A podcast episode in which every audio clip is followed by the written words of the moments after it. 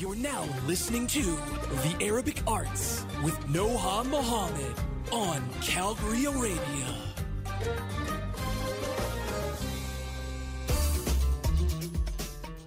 تمام رجعنا بسرعة طيب آه ضيفي في فقرة الفن العربي النهاردة هو الفنان الممثل والمنتج المصري آه خالد أبو النجا خالد أبو النجا اتولد في مدينة القاهرة وبدأ مشواره الفني وهو عنده 12 سنة من خلال من خلال فيلم جنو جنون الحب آه مع نجلاء فتحي وحسين فهمي وأحمد مظهر درس خالد أبو النجا الهندسة ودرس الإخراج والتمثيل في الولايات المتحدة. ومن أبرز أعماله فيلم سهر الليالي وفي شقة مصر الجديدة وميكروفون وفيلا 69 طيب إيه المختلف في خالد أبو النجا عن ممثلين كتير؟ هو إن خالد أبو النجا في أي فيلم تحس إنه إنسان تحس إنه آه واحد بيتفاعل طبيعي جدا. يعني كأن يعني كأنك قاعد معاهم كده اللي هو الكلام ميك سنس خصوصا بقى في أفلامه الأخيرة وده رأيي الشخصي آه، لأن أنا عن نفسي a big fan of آه، فيلم آه، فيلا 69 واتفرجت عليه يجي ثلاث مرات مثلا ولسه عايزة أتفرج عليه تاني لأنه في حاجات كتير قوي آم، محتاجة تتشاف فده ده رأيي ال- الخاص. آه، ولكن عشان كمان في الفيلم ده تحس إنه يعني آه، الراجل تصدقه تصدق إن هو الشخصية دي فعلا تصدق إن هو آه، الشخص ده بكل الدايمنشنز بتاعته وكل كل حاجة فيه. جات لي الفرصة السعيدة جدا إني أتكلم مع خالد أبو النجا وسألته حاجات كتير وكتير قوي كمان. فتعالوا نسمع سوا ال interview راح آه، كان عامل إزاي ونسمع هو قال إيه. تعالوا نسمع ال interview.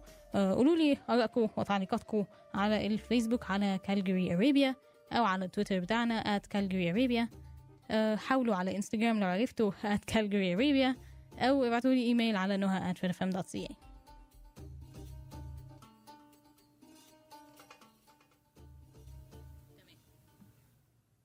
هخش في الأسئلة على طول آه وعشان يعني ما نضيعش وقت. آه عايزاك لو سمحت احكي لنا عن فيلم عيون الحرامية وعن تجربتك فيه بما إنه آه إنتاج غير مصري و و ومشترك مع سعاد ماسي آه و وما إلى ذلك. احكي لنا عن التجربة. هل هو فعلا تم ترشيحه للأوسكار؟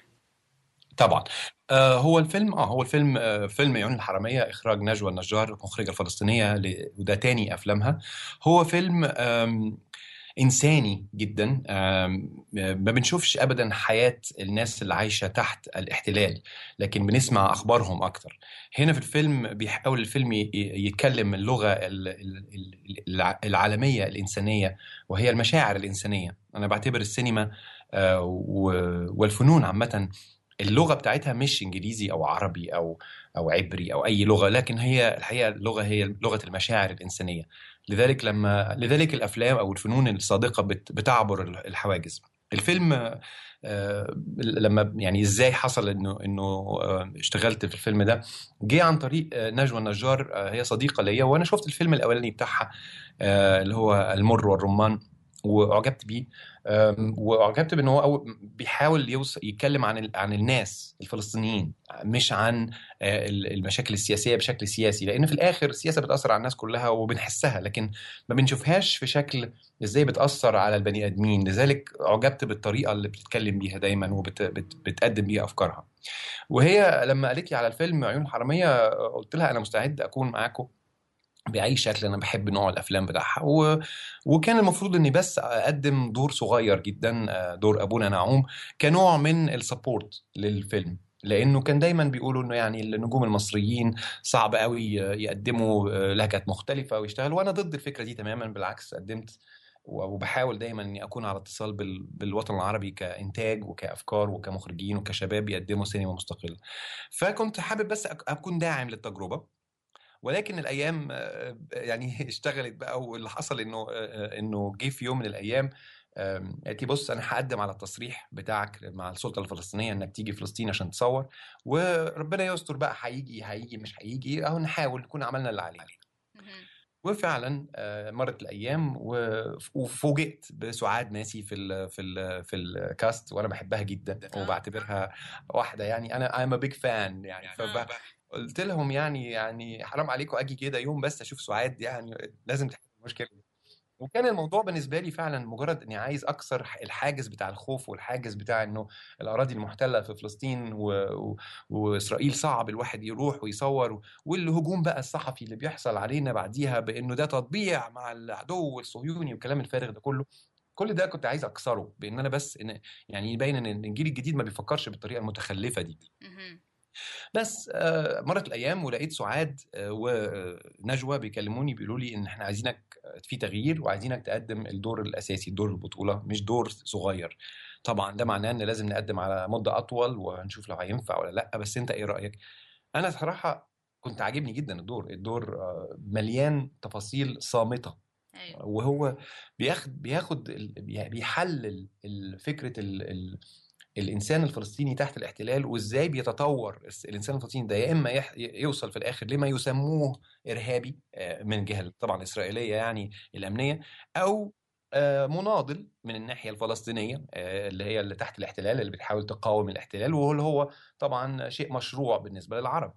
فكانت المعالجة بصراحة أنا شايفها عبقرية ليه؟ ليه؟ لأن إحنا بن بن بنشوف قصة لأب بيبحث عن بنته.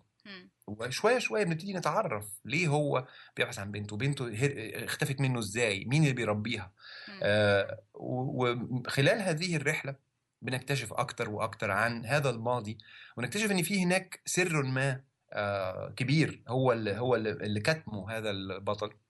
أو هذا الشاب لحين ما نوصل في الآخر آه، لنكتشف آه، من غير ما أحرق الفيلم مع المشاهدين أيوه إنه عنده بعض ال- ال- ال- المعلومات اللي اللي قد تكون هي السبب اللي يخليه يبعد عن بنته حتى آه. لما لما يلاقيها في الآخر. والحتة الإنسانية دي الحقيقة شدتني جدا واعتبرت الفيلم أنا بعتبره دراما كلاسيكية يعني. يعني هي دايما الكلاسيكيات اللي بنقراها دايما عن هذا النوع من الدراما بيكون مكتوب بهذه الطريقة إنه في الآخر السبب اللي بيخليكي تدوري على شيء يكون هو نفس السبب في الآخر اللي اللي يخليكي تضطري تبعدي تبعدي عن هذا الشيء وت- وتضحي بيه لأنك شايفة إنك ممكن تضريه بوجودك معاه. وهي يعني دراما عتيقة. وكلاسيكية وأنا وأنا اعتبرت ال- الكتابة ماشية في هذا الاتجاه. وفعلا ابتديت بقى ندور على إيه إزاي هيحصل الموضوع ده وأنا ابتديت أشتغل على اللهجة الفلسطيني. وكل ده كان أنا بصراحة كنت شايفه تحدي كبير جدا. لأنه مش بس بيدعم المشروع لكن كمان بيقول إحنا ك... ك... كعرب كممثلين عرب آه، أو مسلمين أو أو غير مسلمين حتى عشان القضية الفلسطينية كتير بتتفهم إنها بين مسلمين و... و... ويهود أيوة. لكن هي مش كده خالص طبعا هي هي ما بين. يعني حكومة احتلال. ووطن تحت الاحتلال. ولذلك كان الدور آه، تحول إلى دور مسيحي حتى نكتشف إنه لا هو في فلسطينيين مسيحيين تحت الاحتلال. الموضوع مش تحت مش دين إنما هو آه، آه، شيء قومي هو بلد تحت احتلال. ومن هنا أنا حبيت المشروع جدا وبقيت داعم ليه لغاية ما الحقيقة السلطة الفلسطينية قدرت عن طريق بقى كل المحاولات إن هي يجيبوا لي تصريح السفر وتصريح ال- اللي هي الفيزا يعني الفلسطينية السلطة الفلسطينية. وقدرنا نصور الفيلم في 35 يوم من الشقاء عشان نلحق. نخلص في الوقت ده وكانت تجربة أعتز بيها طول عمري الحقيقة wow 35 يوم ده المفروض قليل جدا في العادي صح؟ صح بالنسبة لأي فيلم ده قليل جدا عملت قبل كده فيلم آه، 26 يوم في أمريكا آه، لكن كان independent وكان في مكان واحد فكان سهل لكن ده كان صعب جدا لأن في مجاميع وفي أطفال وفي أماكن مختلفة آه. ونجوى كانت عايزة تبين الأرض يعني أيوة. المدينة نابلس أو المدينة الفلسطينية تبان كبطل. فكان دايما بتستعرض ال- المكان وجغرافية المكان والأرض كجزء مهم وك ك... كدور كأنه يعني شخصية في الفيلم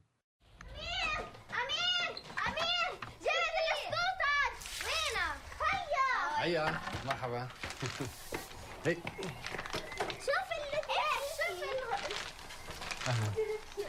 أنا عملها هيا وين جبتيها؟ هلا هلا بترجعيها. ما بدي. هلا بترجعيها. ما راح أركبها إلا لما أدفع حقها. إن شاء الله مصاري. راح أفوز بالبريال ده بلياردو أه؟ شو بتحكي؟ يلا على البيت. علمني إياها طارق. ادخلي البيت. غلقي الباب. شو عم تعمل؟ عملت معها اتفاق. بعلمها بلياردو وهي بتبعد عن الأولاد. عامل لي اتفاق مع الأولاد الصغار؟ هدول ولاد الحارة. مش رح يتركوها بحالها إلا إذا رجعت تسرق لهم.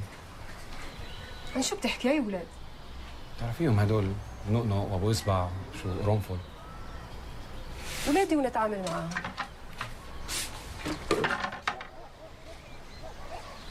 ليش عم تعمل هيك؟ هل بتحس إن مؤخرا السينما العربية مش بس مصرية آه العربية بقت تتجه أكتر لل... للناحية آه زي it's more artistic أو فنية أكتر عن آه جماهيرية يعني؟ والله في كده وفي كده يعني في مصر عندك آه، في صناعة سينما بقالها زمان فما ينفعش نحكم على الصناعة كلها في كلمة واحدة أو بناحية واحدة في مهم. الأفلام الجماهيرية اللي هي. مش مسميها يعني آه، مشاريع للشباك التذاكر وده وارد وبيحصل في كل البلاد اللي فيها صناعة سينما. خلي بالك في فرق بين صناعة السينما وإن يكون في بلد فيها سينما صناعة السينما يعني لازم يكون عندك دورة رأس مال بتأكد وجود هذه الصناعة وكل أسبوع أو كل أسبوعين بينزل أفلام آه، هذه الدورة معناها صناعة. الصناعة محتاجة يكون عندك كل الأنواع يكون عندك الفيلم الأكشن الفيلم الكوميدي الفيلم الجاد ال artistic واللي يكون عندك الجمهور اللي بي بي بيساعي ده كله. وده بيحصل في بلد زي مصر أكيد لأن عندنا الصناعة من زمان وطبيعي لكن إن يكون عندك مجموعة من ال- المخرجين الجدد الشباب اللي في الوطن العربي كله مش بس في مصر بيقدموا سينما بيسموها مستقلة أو بديلة. هي علامة مهمة وواضحة وعندك حق تسألي السؤال ده عشانها فعلا في جيل جديد. وده مش بس في السينما هو موجود على الأرض يعني لما الناس راحت التحرير ما هو ده كان مجموعة شباب هم اللي دعوا لده.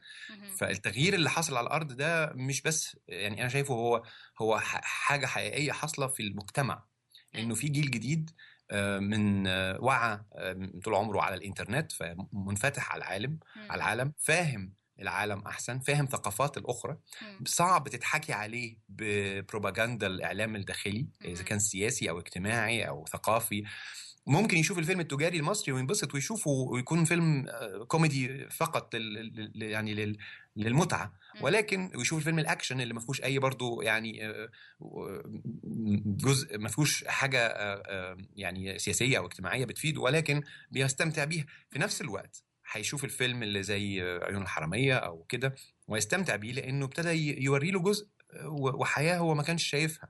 وده وده مهم ففعلا في جيل ابتدى يقدم هذه الأفلام. وأنا شايف إن نجوى النجار أحمد عبد الله في مصر آه، ناس كتير جدا مخرجين كتير في مصر وفي الوطن العربي بيقدموا ده النهارده وأنا شايفه ده حاجة مهمة مهم. لأنه نوع السينما دي كان صعب نلاقي لها منتج زمان أيوة. النهارده بقى في منتجين يتحمسوا ليها أو حتى هم أصحاب الأفلام بقوا ينتجوا بنفسهم لأن التكنولوجيا زي الكاميرات الجديدة بتاعت كانون وكده أصبحت قادرة إنها تبقى في إيد متناول أي حد عايز يعمل فيلم زي ما عملنا ميكروفون عملناه بكاميرات الفوتوغرافيا الكانون.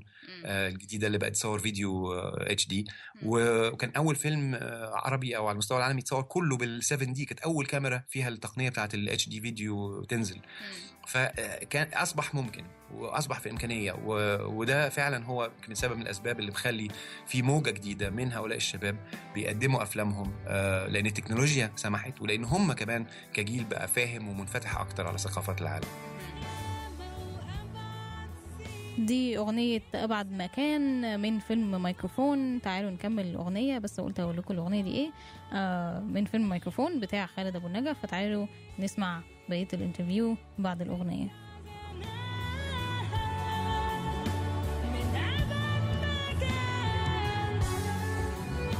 أنت واحد من الناس اللي كانوا آه، بيشتركوا في أفلام آه، ضخمة الإنتاج. وبعدين اتجهت يعني أو بقيت supporter أكتر أو مؤيد أكتر للأفلام المستقلة. آه، الاثنين أنا بعمل الاثنين ولغاية دلوقتي. يعني أنا مثلا آخر فيلم نازل ليا في القاهرة هو فيلم ضخم الإنتاج فيلم قدرات غير عادية. أيوه. إخراج داوود عبد السيد. وأنا بعتبره فيلم جماهيري بشكل كبير. ولو إن داوود عبد السيد من الأفلام من المخرجين اللي يعني بعتبره زي بيدرو ألمودوفار في اسبانيا في يعني في, في أوروبا. لأنه بيدرو ألمودوفار بيكتب أفلامه وله style بس في نفس الوقت آه، قادر إن يخليكي تفكري جدا وتبحثي في حاجات كتير لكن في نفس الوقت هو فيلم أفلامه جماهيرية. كذلك داوود عبد السيد أفلامه جماهيرية جدا ومع ذلك آه، ليها كذا مستوى للفهم تخليكي تتعمقي في الفكرة اللي بيقدمها. وت- وتسيبي الفيلم تحسي إنك قادرة تقعدي وقت كبير كده تناقشي أفكاره. فمثلا ده فيلم تجاري أنا لسه ده فيلم لسه نازل لي في القاهرة و... و... وسعيد بهذا. لكن في نفس الوقت بعمل أفلام فعلا آه، تجريبية أو أو نقدر نقول زي ما انت بتقولي independent أو مستقلة شوية عن التيار الجماهيري اللي فيها risk أكبر. بناخد. يعني بن... بن... بنحاول إن إحنا نجرب حاجة يمكن تكون صعبة جماهيريا بس بناخد ال risk ده بناخد المخاطرة دي عشان آه، بقى في جيل عايز يقدم ده وحاسس إن له جمهوره. وابتدى يبقى في جمهور الحقيقة. وابتدى يبقى في جمهور لهذا النوع من الأفلام.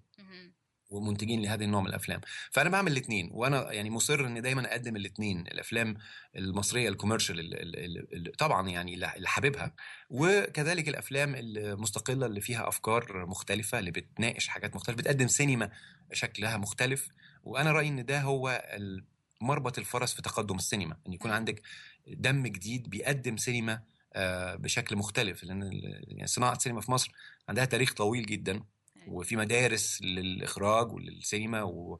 وناس كتير بتقدرها جدا بس ده مش معناه إن إحنا نقدم زيها مم. المفروض دايما يكون عندك جيل جديد يقدم جديد أيوة. و... و... ويكتشف ويثور على القديم أو أو ساعات يقدم حاجة مختلفة تماما ملهاش دعوة بالقديم. وده اللي حاصل دلوقتي وأنا شايفه شيء صحي للغاية يعني. شايف السينما المصرية فين كمان؟ يعني في المستقبل القريب. والله لما حصل ال ال ال يعني لما حصلت ال ال الربيع العربي لما حصل الربيع العربي ابتدى يحصل شوية آه، لقلقه كده في الإنتاج. يعني جه سنة ما فيش إنتاج خالص وبعدين جه سنة ابتدى يرجع الإنتاج بيتكلم عن الربيع العربي بشكل آه، عظيم. واتعمل فيلم زي 18 يوم وأفلام أخرى عن الثورة العربية وكان سريع شوية لأن لسه ال- ال- الربيع العربي لسه في أوجه. فصعب تتكلمي عن شيء بالشكل ده وانت في في وانت في, في, في وسطه. ومع ذلك اتعملت أفلام مهمة زي 18 يوم و... و... و... ولكن حصل وقفة كده في الإنتاج ال- العادي اللي هو الأفلام العادية. يعني أفلام كتير عندنا اتحطت في الدرج في السنة دي أو السنتين دول. ده أنا بسميه رب ضارة نافعة. اللي حصل بسبب ده إن لما اتسحبت رأس المال انسحب رأس المال اللي كان معظمه للأسف في مصر آه، عربي مش مصري على فكرة. وليه بقول للأسف؟ لأن عادة المفروض أي صناعة ما دام هي كبيرة وفي البلد يكون رأس مالها من البلد أيوة. ما يضرش إن يكون عندك رأس مال جاي من بره ما هو ده استثمار أيوة. لكن ما ينفعش إن لما يقف هذا الاستثمار من بره تقف تقف آه،. عجلة عجلة صناعة السينما بالظبط. لأن الصناعة دي صناعة مهمة بتجيب دخل وبتشغل ناس كتير جدا في مصر.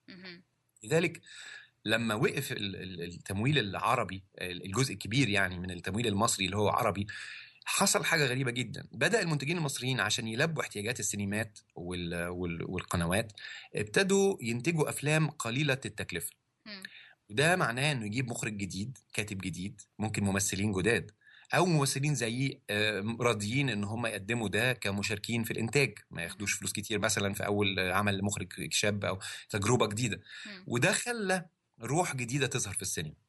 فزي ما هي كانت حاجة تخوف إنه الله إيه اللي حصل للسينما والناس مش هتشتغل فجأة ابتدوا يدوروا تعالوا نشتغل بنفسنا. فحصلت حاجة للسينما المصرية حصل انتعاش كده إنه دم جديد بقى فيه أربع خمس مخرجين جداد آه، سبعة ثمانيه مديرين تصوير جداد آه، وده أنا شايفه كان شيء آه، رغم إنه كانوا فاكرين إنه هيبقى شيء ضار للسينما المصرية إلا إنه كان نافع جدا مم. فشايف إن المستقبل كويس لأن ده أوجد كمية من من السينمائيين لم تكن تخطر على بال حد إنه في كام سنة اللي فاتوا يظهروا ويظهروا بوجود. الغريب إن هذا الجيل قادر يثبت نفسه على المستوى العالمي قبل ما يكون على المستوى المحلي. أفلامنا لما كانت السينمات في وسط الإرهاب أيام مثلا حكم ال ال الاخوان المسلمين كان فيه أول ما حصل اللخبطة وابتدى يبقى فيه نوع من الإرهاب في الشارع والناس خايفة تخش السينمات وقنابل وبتاع مم. الناس كانت خايفة تخش السينما فالصناعة ات- اتأثرت البلد كلها اتأثرت طبعا أيوة. ساعتها آه الأفلام مثلا اللي ما تعرضتش في في قاعات السينما واضطرت بس تتعرض مثلا في آه حول العالم في مهرجانات قدرت تحصد على جوائز مع مم. إنها أفلام يمكن لمخرجين أول أو تاني عمل أيوة. وده يؤكد إن الأفلام دي قادرة تكون عندها لغة إنسانية آه، عص- عصرية وسينمائية عصرية يتفاهم بيها ويتفاعل معها المواطن العالمي في أي حتة مم. وده كان جديد على السينما المصرية المخرجين عندنا بكل احترامي ليهم طبعا كانت أفلامهم بتنزل في مصر ويمكن قليلين قوي اللي أفلامهم بتطلع بره يبقى عندها جايزة أو جايزتين في الخارج زي يوسف شاهين أو أيوة. زي آه علي عبد الخالق أو يعني في كده محمد خان أو مثلا زي وحتى بعد شوية هذه الأفلام أصبحت إلى شكل بشكل كبير فقط تحصد الجوائز أو الاهتمام الم- المنطقة العربية. ما كانتش بتخرج بالمنطقة العربية فجأة هذا الجيل لا أصبح دلوقتي الناس تسمع عن يوسف شاهين وبعدين في جاب كبيرة جدا وبعدين ابتدى يبقى في أحمد عبد الله. بقى في آه، آه، نجوى نجار بقى في مخرجين من مصر والدول العربية جيل تاني خالص قادر يكلم الجمهور في أي مكان. معناها إن عنده لغة سينمائية أصبحت عصرية قادرة إنها تعبر هذه الحاجز وأنا شايف إن دي من أهم سمات السينما المصرية أو العربية حاليا. إنه قادرين يكلموا الجمهور في أي مكان ما بقاش الفيلم العربي أو المصري اللي هو يعني بتغفري له كل ال- الإنتاج والمساوئ عشان بس تفهمي شوية من الثقافة لأ مم. هو بيتكلم على مستوى عصري ينفع ينافس في مستويات المهرجانات العالمية مم. وأنا شايف إن هو ده يمكن أكبر تحدي وأكبر ميزة حصلت في الكام سنة اللي فاتت مم. وده بي ده اللي بيأكد إن السينما العربية أو المصرية في اتجاه صحيح أصح من قبل كده برغم تراجع الإنتاج في العدد. لكن لكن في ناس فاهمة سينما وفاهمة لغة. طبعا في نفس الوقت عندك الأفلام الجماهيرية اللي ما بتخرجش بره الحدود يعني. وده مش مش حاجة وحشة بالعكس ما هي دي اللي بتخلي صناعة السينما قادرة تستمر. أيوة. ده اللي بيخلي ال- العمال الصوت والتصوير وال- والاستوديوهات تشتغل. وإلا حتى الأفلام الصغيرة مش هتلاقي آه، هذه الاستوديوهات أو هؤلاء الفنيين في ال- في الصناعة. فانت محتاجة الاثنين أيوة. بس ما ينفعش نحكم على السينما كلها على بعضها كده يعني مم. هي السينما لو عايزة تقولي السينما اللي بتنجح وتخرج بره الحدود موجودة بالعكس دي في في, تقدم وقادرة تحصد جوائز وقادرة تكون عندها تواجد بأسماء جديدة على مستوى العالم مم. السينما التجارية اللي بتجيب دخل وت- وتخلي رأس المال دورته تحصل وتخلي سينمات مفتوحة وفي دايما أفلام بتنتج وموجودة موجودة برضه. آه، يمكن أقل شوية بس موجودة والاثنين مهمين واحدة منهم هتخلي الصناعة موجودة فيقدر آه، ال- ال- المستقلين من السينمائيين يقدموا أفلامهم بتكلفة أقل. لأن لما يكون عندك مهندس الصوت اللي بيشتغل في فيلم كبير بياخد ماهيته كاملة يقدر على الجنب يعمل فيلم آه، مستقل بنص ماهيته ويكون مبسوط. آه، لكن العكس مش هينفع لذلك أنا شايف إنه اللي حاصل ده رب ضارة نافعة مم. هي في الآخر مفيد جدا للصناعة مم. تمام طيب كممثل حسيت إن في فرق في الإنتاج الغير مصري آه، في الشغل يعني عن الأفلام اللي كان إنتاجها مصري؟ آه، انت بتتكلمي عن فيلم عن مثلا التصوير اللي أنا فيه دلوقتي؟ اللي فيه دلوقتي أو مثلا Civic Duty اللي هو كان آه، إنتاجه. okay. طبعا طبعا. يعني هو كل كل ثقافة بتاعت بلد مختلفة شوية سينمائيا. ولو إن في ثقافة سينمائية جامعة مم. آه، اللي هي الفر... اللي هي اللي بدأها الفرنسويين الحقيقة يعني. ودي موجودة في مصر آه، ولو إنها يعني تطورت في العالم ولكن زي كل شيء عندنا في دولنا العربية جه آه، 30 سنة أو يمكن 40 أو 50 سنة من الجمود في هذه. في تطور هذه الصناعة مم. ما زالت عندها الأساسيات زي آه، آه، المخرج وقدراته ومهمته ومن هو المنتج وماذا يفعل ومن هو الممثل وازاي الممثل يكون في أحسن حالاته ولكن كلها أساسيات تطورت في صناعة السينما في العالم كله ولم تتطور بنفس ال- ال- الكمية أو نفس الاتجاه في العالم العربي أو في مصر. فمثلا في Civic Duty وده فيلم independent يعني مستقل آه، أمريكي كندي. آه، كان برغم ميزانيته القليلة وإن هو فيلم مستقل كان آه، أنا شايف إنه كان آه، صنا- الصناعه فيها تقدم ملحوظ جدا في التعامل مع الممثل في إزاي الممثل يكون في أحسن آه، قدراته على إنه يقدم آه، أداء آه، أفضل وده كان شيء أنا كنت بلاحظه في السينما في مصر لكن ما كنتش قادر أمسك حاجة محددة أتكلم فيها لكن دلوقتي بقى عندي الخبرة دي وعارف ليه. لأن التطور ده وال- والتغيير اللي حصل في الصناعة على مستوى العالم لم يواكبه نفس التطور في صناعتنا في مصر كان موجود زمان قبل قبل قبل 52 بالذات يعني هي. هتلاقي إن في كتير جدا من المنتجين والمخرجين والصناع السينما كانوا بي على اتصال بالعالم مصر كانت بتنتج أفلام لأوروبا. في اسكندرية. فهذا ال ال ال هذه العزلة ال ال الفنية أو الصناع نقدر نقول صناعيه في في مصر أكيد أكيد آه، تسببت في هذا قلة التقدم في الصناعة. بس هي أنا بتكلم على حاجات شوية احترافية يعني فقط هيفهمها ممثل آخر أو صناع السينما يعني. مم.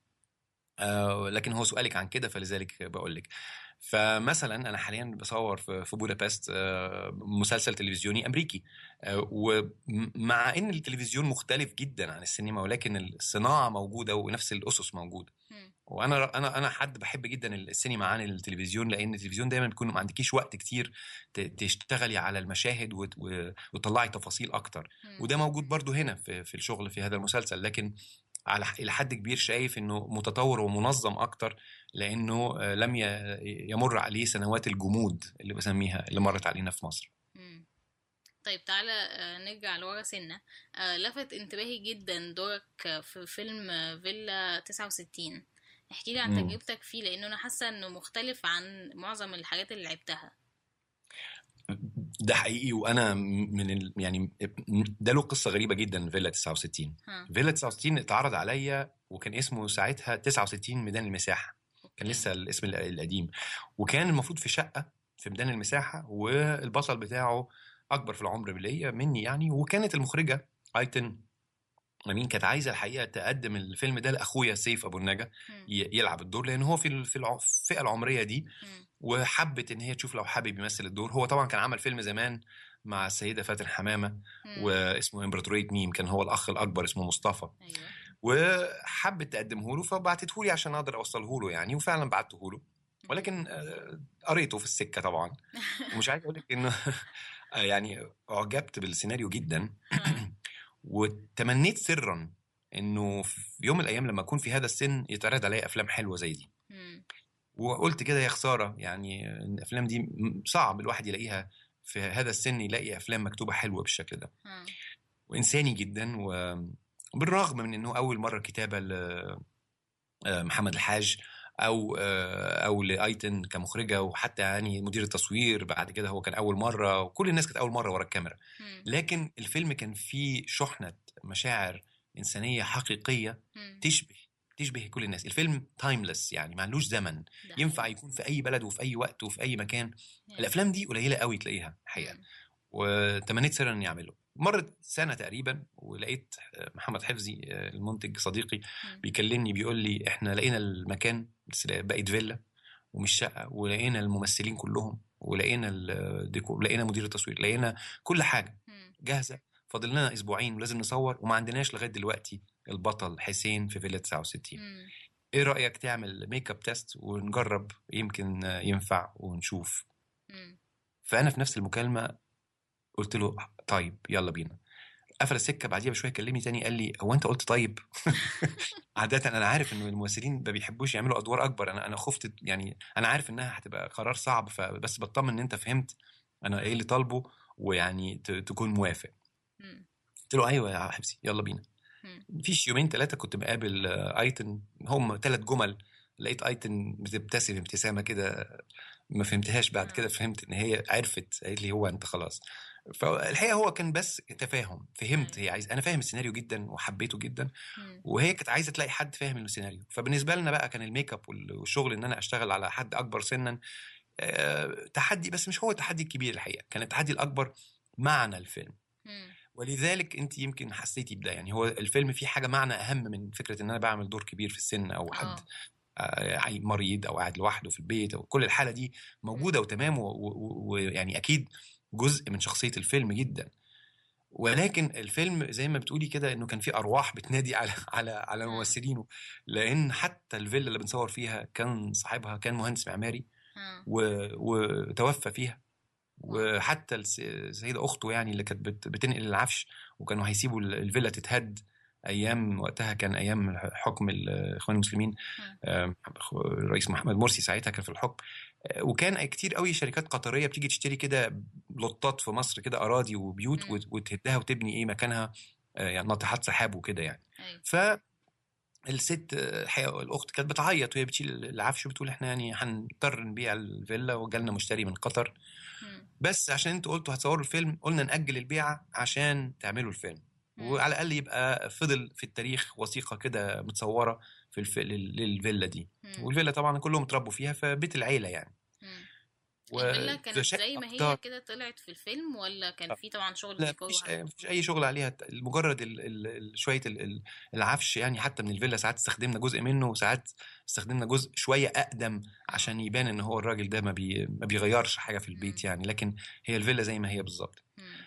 وتشاء الاقدار إن ننقذ الفيلا من الهدم والبيع للم- للمستثمر القطري الحقيقة. ولان ال- ال- الفيلا الحقيقة تعتبر يعني أثر معماري مهم. يعني الناس في مصر فاكرة إن الأثر المعماري ده لازم يكون فرعوني أو إسلامي أو أيوة. قبطي. لكن الحقيقة ال- ال- الفيلا دي لو في أي بلد في الدنيا هي ارت ديكو يعني اللي هي العشرينات الثلاثينات ديت. ده برضو يعتبر من الاثار ال- ال- ال- المعمارية المهمة. مم. ويتشاء الأقدار إن تصوير الفيلم في الفيلا دي يعني يتسبب في انه ان إحنا نتأخر شوية في التصوير يتسبب في إن يكون ساعتها آه، وقع آه، حصلت أحداث بقى سياسية ومحمد مرسي وال- والاخوان سابوا الحكم واللي حصل ده كله والمستثمر القطري فقد آه، آه، يعني ما كانش حابب إنه خلاص يشتري الفيلا وكده وانقذت الفيلا من الهدم في هذا الوقت. طبعا يعني أهل الفيلا أصحابها يمكن يبيعوها تاني ما حدش عارف بس على الأقل يعني اخذنا فرصة من الوقت إن الفيلا دي تكون عندها فرصة إنها تكون زي ما هي يعني حتى لو جه مستثمر ما يهدهاش يعني. أيوه. فالحقيقة يعني قصة الفيلا وقصة الفيلم وقصة إزاي لف وجالي أعمل الدور آه، أنا بعتبرها قصة ينفع يتعمل عنها فيلم. مم. آه، الفيلم في حالة تشبه حاجات حقيقية كتير قوي أيوة. الشخصية حسين بكل ما هو يعني على قد ما هو يعني يضايقك كده شوية لكن بتحبيه برضه.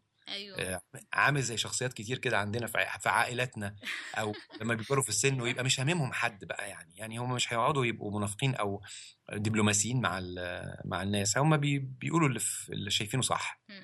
عاجبك عاجبك مش عاجبك اتفلق يعني أيوة. هي دي, دي لغته. وهكذا كان في. زي تداخل كده بين جيلين مختلفين جدا يعني آه، طبعا فنانة زي لبلبة و... وانت كدور عامل راجل أكبر شوية في السن. وبعدين كان في جيل بقى اللي هو الصغيرين عمر وازاي. إن هم they get along. آه ليه؟ هو هو هو ليه الفكرة إنه عندنا في في في- مصر ال- ال- اللي حصل إن إن في كده أجيال آه، مرت بمرحلة مش عارفة قوي ب- بتاريخها الولد اللي هو ابنه يعني حفيدي ده اللي هو عمر مم. بيجي الفيلا مش عارف مين أصلا جده ده ولا مين يعني هو بيسمع عنهم بس عمره ما يعني ما فيش ال- ال- ال- الدنيا بتاخد الناس بعيد عن بعضها وكده مم. وبيفاجئ بنفاجئ كلنا الحقيقة كجمهور يعني المفروض السيناريو هو دي المفاجأة اللي في الفيلم مم. إنه بيكتشف حسين الشخصية اللي بلعبها بيكتشف إنه أهميتنا وسعادتنا الحقيقية مش بتيجي من اننا نفضل في البيت بتاعنا ونحب الكتب بتاعتنا والمزيكا بتاعتنا و-. والناس اللي بنحبها يجوا كده يزورونا مش هي دي السعادة الحقيقية. الحياة والسعادة الحقيقية بتدب فينا لما بنلاقي حد قادرين نساعده. وبيلاقي ده في حفيده يلاقي حفيده عنده مشكلة عاطفية ومش عارف يتصرف بيبتدي يساعده شوية يلاقي حفيده مش فاهم حاجة في الشعر يبتدي يعلمه شوية شوية شوية بيكتشف حسين إن هو الحياة دبت فيه. وما نبقاش عارفين ده الراجل ده هيعيش ولا هيموت ده خلاص ده كده في حاجة تانية تبدل حاله تماما. بكل مشاكله وبكل عبله. بنكتشف إن الحياة دبت فيه وهو يتعلم الدرس يمكن يكون أول درس أو آخر درس في حياته ما إحناش عارفين ان الفيلم بيخلص هنا. وهو إنه الحياة تدب فينا عندما نجد من نساعده عندما نجد من يستفيد من خبراتنا. فقط هنا ن- ن- نحس إن إحنا أحياء وعايشين بجد. أبوك الله يرحمه كان مغرم بتصميم البيت دهوت كان كل ما يجي يزور البيت ابويا ياخده ويفرجوا عليه حتة حتة. كل مرة. كان حافظ كل الكوريدورات والأوض رايحة فين وجاية منين.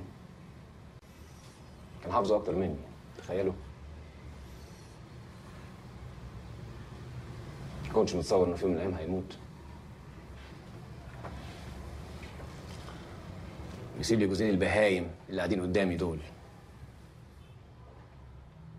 بس بسيطة. ملحوقة. أنا قررت أسيب المكتب. حيدر عرض عليا إنه يشتري نصيبي في المكتب. وأنا قررت أبيعه له هل عشان كده انت يعني عموما آه، ناشط ومؤيد لقضايا آه، سواء سياسية أو اجتماعية. يعني في ممثلين كتير بيتجنبوا المواضيع دي وبيبعدوا عنها وما بيتكلموش فيها وما بيعملوش أفلام عنها. آه، هل انت بتعتبر يعني- نفسك واحد يعني نوع من أنواع التعبير عن موقفك هو أفلامك؟ أكيد الفن في الآخر هو هو تعبير وتعبير لازم يكون مش للواحد في الفراغ ولازم يكون لجمهور. يعني الحالة الفنية ما- لا تكتمل إلا بوجود آه، ناحيتين حد بيقدم الفن أو الفكرة وحد بيستقبلها. فطبعا الفن هو تعبير تعبير آه، راقي في مشاعر إنسانية بيتكلم عن حاجة حالة ما. لكن الظلم في الحياة عامة ده مش محتاج إن إحنا نعمل له أفلام ونستنى نخرج له أفلام. الظلم في الحياة محتاج حد يتكلم عنه فورا. الحد اللي مسجون في السن آه، تحت 18 سنة عشان تيشيرت لابسها آه، لازم حد يتكلم عنه فورا. مم. فده أنا ما بقدرش أستنى إن لما نيجي نعمل عنه فيلم وبتاع دي, دي لازم الأخبار والمنظمات الأهلية والناس كلها تعرف فورا. فده حاجة تانية. مم. لكن لكن طبعا يعني الفنون عامة بترتقي دايما كل ما بتكون قادرة إنها تتكلم عن هذه المشاعر الإنسانية. لكن لما يكون حد مسجون مظلوم دي مش مشاعر دي حالة لازم نتكلم عنها فورا. والفنانين في العالم كله كانوا طول عمرهم الفنانين الصادقين يعني بيكونوا على رأس حربة المطالبة بالإفراج عن المظلومين أيوه. أو عن الظلم اللي واقع على شباب أو على الظلم اللي واقع في أي بلد أو على أي نوع من الظلم. ده أنا شايفه إنه يعني شرف لأي مواطن صادق مش بس فنان صادق إنه يكون على رأس حربة المطالبة بهذا التغيير ويكون صوته بما إن الواحد لما بيكون فنان بيكون آه، صوته مسموع بالعكس يستغل ده قد ما يقدر آه، في إنه آه، يرفع الظلم عن حد أنا شايف إن ده مم. بصراحة شيء لازم أعمله ومش بس واجب ده أنا يعني حتى لو ما كانش واجب أنا هعمله لمجرد ال ال ال ال ال إن الواحد يحس بإنه قدر يرفع ظلم عن حد آخر يعني. فده شيء على جنب فكرة إن الواحد يكون عنده رأي واضح في الظلم ابعدي عن السياسة أنا مش بتكلم عن السياسة أنا أيوة. آرائي على فكرة ما هياش سياسية أيوة. أنا لو سألتني في السياسة مش هفهم.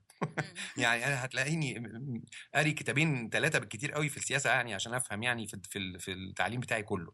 لكن لكن أنا بتكلم عن حالة اجتماعية عن ظلم اجتماعي واقع على حد أو مجموعة من الشباب أو كده ده ما أقدرش أسكت عنه أيوه آه، وده يعني غير الأفلام الأفلام حاجة تانية طبعا طبعا يعني في الآخر أنا بقول حتى الأفلام بتاعتنا إن كانت على موضوعها مش سياسي لكن أو اجتماعي لكن حتى عشان آه، نبقى يعني صراحة مع بعض.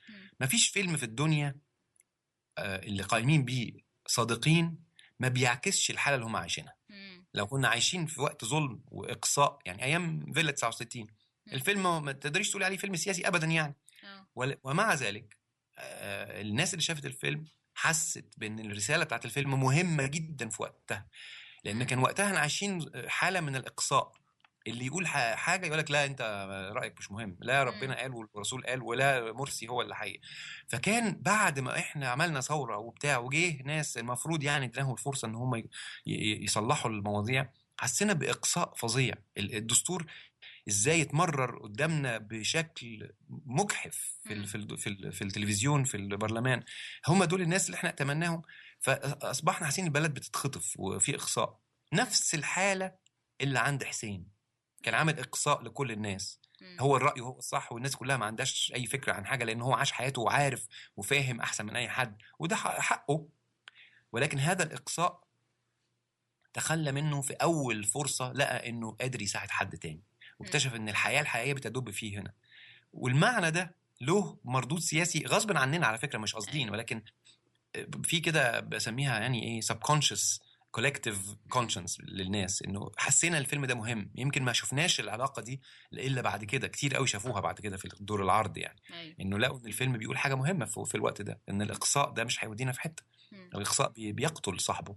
لكن ال ال لما الواحد بيسمع ويحاول يساعد التاني ويسمعه ويتقبله حتى لو كان شايفه هايف وغبي وتافه زي ما كان حسين شايف التانيين آه، في الآخر ابتدى يبقى عايش. ويمكن هو ده اللي يغير حياته ويخليه يعيش. بما إن كالجري مدينة استقبلت ناس آه، كتير من اللاجئين السوريين هل ليك نصيحة أو رسالة تحب توجهها للسوريين في الخارج؟ يعني إحنا بنعيش اكسودوس يعني ده تهجير على مستوى آه، تاريخي للمواطنين العرب سوريين أو من دول أخرى لكن معظمهم طبعا حاليا بسبب ال- الثورة السورية اللي تحولت إلى حرب أهلية اللي تحولت إلى تهجير آه، على مستوى البلد كلها على شيء مرعب وشيء فج وشيء لا يمكن أن يغفره التاريخ ابدا ان كانت حكومات آه، دولية أو حكومات في سوريا أو يجب إن إحنا نكون معاهم آه، قلبا وقالبا. بقول لهم مهما كان آه، أنت فين لازم تعتبر إن ال- الأرض هي موطنك. لأن في الآخر مفيش حد بيهجر من موطنه إلا لما يكون إحنا في زمن لازم نكون كلنا حاسين بهذه المسؤولية. مسؤولية مين؟ إن ال- ال- اللاجئين السوريين موجودين في خارج وطنهم هل هي مسؤولية ال- النظام السوري فقط؟ أم نظام النظام الدولي فقط؟ أم كلنا كعرب وك... أنا شايفها مسؤولية إنسانية. لما يحصل التهجير على هذا المستوى الإنساني بهذه الأرقام دي بقت مستوى على مستوى إنساني. المسؤولية مسؤولية إنسانية. لذلك يحق لهم بل بل بل على على على عاتق الإنسانية إن هي آه، تتكفل بهذه المشكلة وبهم كمواطنين في بلادهم في أي مكان كانوا حتى آه، يقدروا يرجعوا بلادهم. تمام. طيب آه العرب بقى اللي في الخارج سواء سوريين أو مش سوريين ولا راحوا إزاي وجم إزاي آه أنت شايف إن هم ليهم دور في نجاح السينما العربية؟ أنا ب... أنا ب... يعني بستغرب جدا إزاي إحنا عندنا كم العرب اللي عايشين خارج أوطانهم يعني إذا كان أعمال أو إذا كان تهجروا بسبب لبنانيين في لاتين أمريكا إذا كان آه، لبنانيين أو فلسطينيين في في أوروبا أو في السويد أو في أستراليا بتعجب هذه الأعداد الغفيرة منهم ولا أجد للفيلم العربي سوق في هذه البلاد. بينما نلاقي آه، الصينيين عندهم أفلامهم الصينية بتتعرض أو ال- أو ال- أو الهندية. أو أو هكذا فمستغرب جدا من ده وبحاول جدا في أي بلد أروحها لو فيها مهرجان أو كده إني أبتدي أحاول أشوف فين السينمات اللي ممكن تعرض أفلامنا كمنتج كموزع أو كان يكون عندي يعني صلات بهذه السينمات وصلات العرض لأن آه، في في نوع من التخاذل في عرض هذه الأفلام اللي ليها جمهور. وجمهورها موجود في في دول كتيرة يعني موجود في في أوروبا وموجود في أمريكا وموجود في لاتين أمريكا وموجود في أستراليا. فيجب إن إحنا نعتني بتوزيع أفلامنا أكتر في هذه البلاد. فطبعا له جهد الغريب بس إن لما بعرض أفلامي في في مهرجانات ولقيت باع طويل في هذا الموضوع يعني في مهرجانات خارج الوطن العربي بفاجئ بحاجتين. يا إما جيل قديم آه، هجر أو سافر وهو صغير وشايف الوطن أو بلاده بصورة قديمة شوية. مثلا مش قادر يصدق مثلا إن إن ال- اللي حصل مثلا أثناء الثورة من قتل لل- للثو- للثوار ال- الشباب البيسفول يعني اللي في مظاهرات سلمية أيوة. وإن ده شايفه مش ممكن يكون حصل أو مش مصدقه لأن هو ما عاش ده. أو مش شايف إن الظلم وصل إلى ذروة في في وطننا في مصر مثلا بالذات إحنا رجعنا من عصر مبارك مثلا دلوقتي أنا شايف إن إحنا رجعنا خطوتين لورا إيه، إيه، بنسمع عن مقتل الطالب الإيطالي ريجيني وإزاي اتعذب. واللي لسه ال- ال- ال- الموضوع بنعرف تفاصيله يعني شيء مفزع إن ده لسه بيحصل بعد ثورة عظيمة زي اللي قام بيها الشعب المصري فبتحسي إنه ما مش فاهمين ده مش فاهمين إزاي حصل. وفي نفس الوقت تلاقي جيل صغير قصدي اللي هم أولادهم أو ال second generation يعني. فاهمين جدا بالعكس ده ممكن مطلعين ويمكن يصلحوا لهم آه، أفكارهم. غريب جدا هذا ال- ال- الف- الفصل ما بين آه، جيلين شايفهم وبقابلهم دايما في هذه المهرجانات. جيل كبير مش مطلع خالص على ما حدث في أوطاننا في الوقت اللي من- بنسافره آه، وجيل صغير معاهم عارف أكتر وبالعكس يمكن عارف وفاهم أكتر اللي حصل. فلذلك أنا بقول إن الفرصة الأكبر في وجود السينما العربية أو تطورها في الخارج أو وجود هذا الجمهور ليها. آه، أكتر للجيل ال- ال- الصغير الجيل المطلع الجيل اللي, اللي, بيفتح الإنترنت وفاهم إيه اللي بيحصل حول العالم مش الجيل اللي بيفتح الإعلام بتاعنا اللي موجود على الاقمار الصناعية اللي دايما بيعرض أفلام أبيض وأسود أو أغاني أو. كليبات وأخبار آه، معظمها للأسف بروباجندا مش للحكومات مش أخبار. حقيقية للي بيحصل يعني ف ف إحنا عايشين في نقطة تحول مهمة جدا في التاريخ مش بس في وطننا العربي اللي فيها جيل الأصغر بقى فاهم وواعي ومنفتح على العالم أكتر بكتير من أهله وده. حصل في مصر.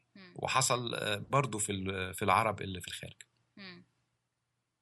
تمام طيب هنشوفك بقى في إيه قريب إن شاء الله. أنت دلوقتي شغال على مسلسل آه هيتعرض إمتى وفين وكل التفاصيل دي؟ آه ليه كل بقى التفاصيل دي لسه؟ يعني هو المسلسل آه اسمه Tyrant آه وهو للغاية. آم، مم. هو ده ال season الثالث ليه لكن ال season الأولاني والثاني اتعرضوا خلاص. ال season الثالث بيحصل فيه تطورات آه، مختلفة وفي ممثلين عرب كتير آه، فيه لأنه آه، كالعادة التلفزيون الأمريكي بيحاول آه، ي- يتكلم عن منطقة الدول العربية أو كده أو الشرق الأوسط بشكل مش مفهوم قوي لأنه ك- الإعلام بتاعهم مش فاهم قوي المنطقة دي.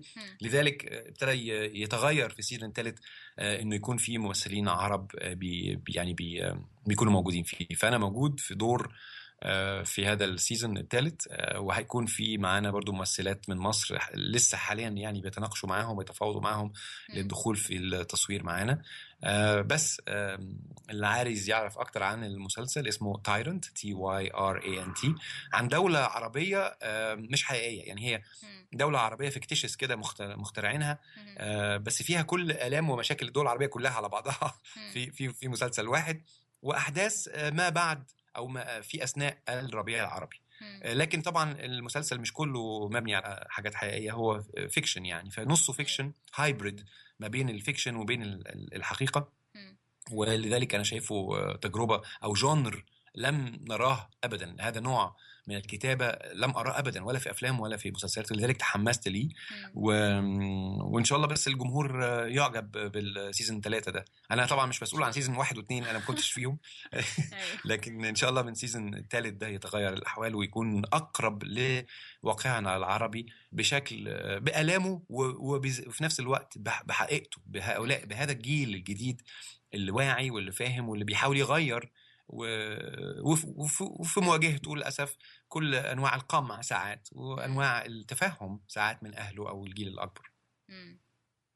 Wow. أنا بجد تشرفت جدا ب... بالكلام معاك ويعني ال conversation ممكن تطول جدا كمان ف أشكرك يا I had a lot of fun والله و thank you so much for accepting my invitation. و ثانك يو نهى وبالتوفيق في كالجري وإن شاء الله آه، أسمع عن صدى هذا البرنامج ونستمع مع ال- مع الجمهور عن رد فعله. Thank you so much إن شاء الله.